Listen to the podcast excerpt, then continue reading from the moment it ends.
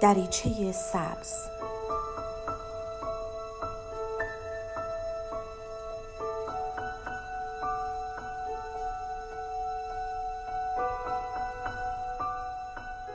سلام من دکتر نسیم حسینی نژاد هستم متخصص روانشناسی بالینی.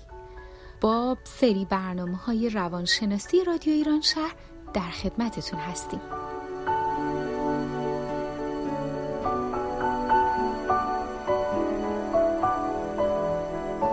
می‌خوایم این بار از رادیو ایران شهر به موضوع مهارت همدلی که یکی از مهارت های دهگانه هست بپردازیم. می‌دونین همدلی یعنی چی؟ ذهنتون رو جای دوری نفرستین. توی همین زندگی روزانه و دوروبرتون کمی دقت کنین به جواب می‌رسین.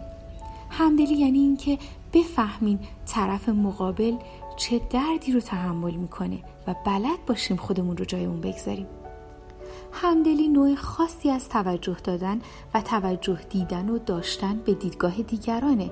فرد از طریق ادراک واکنش های عاطفی دیگران واکنش های عاطفی از خودش نشون میده که بهش همدلی میگیم. به منظور برقراری روابط همدلانه فرد باید بتونه خودش رو جای دیگران بگذاره و امور رو از دیدگاه اونها ببینه و از خودش بپرسه اگه جای اون بودم چه احساسی داشتم؟ برای رسیدن به همدلی باید چند تا نکته مهم رو رعایت کنیم. اولین و مهمترین نکته کنترل احساسات و هیجاناتمونه. افراد مختلف در برابر محرک های مشابه احساسات مختلفی رو تجربه می‌کنن. در برخورد با یک رویداد خاص فردی ممکنه عصبانی بشه دیگری غمگین و یکی به راحتی از اون بگذره. واکنش ها متفاوته. میزان مهارت افراد در بیان احساسات به برقراری ارتباط هرچه بیشتر و بهتر با دیگران کمک می‌کنه. پس یکی از عوامل زیربنایی در دستیابی به همدلی تسلط بر هیجانات و احساساتمون هست.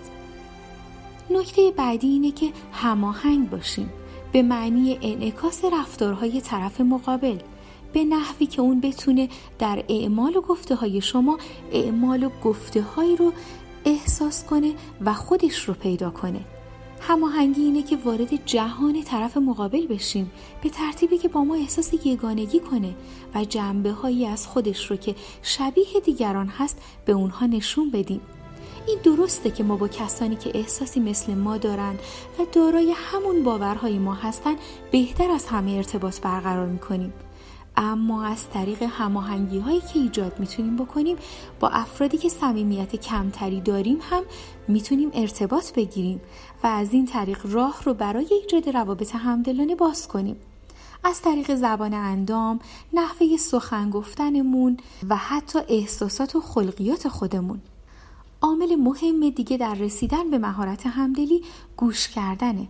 گوش کردن با شنیدن صرف تفاوت داره.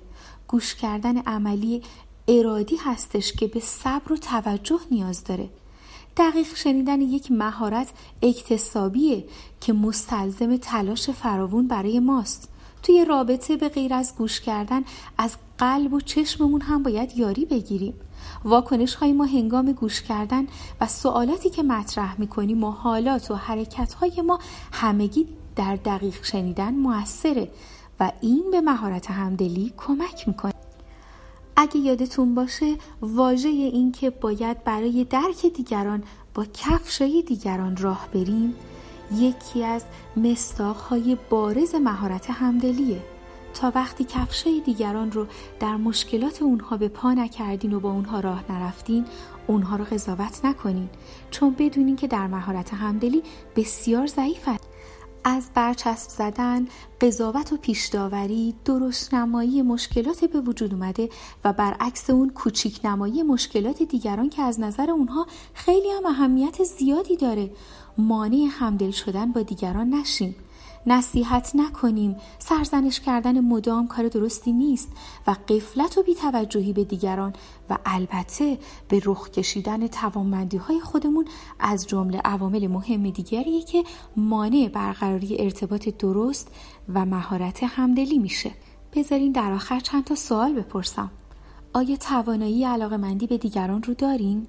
تا چه اندازه تحمل افراد مختلف جامعه رو دارین؟ در رفتارتون با دیگران چقدر برخوشگری دارین؟ تا حد می‌تونین دوستیابی کنین؟ و تا چه حد در زندگیتون فرد دوست داشتنی هستین؟ اینا سوالاتیه که بعد از جواب دادن به اونها می‌تونین به میزان مهارت همدلی در خودتون بهتر و بیشتر آگاه باشین. متشکرم. بدرود.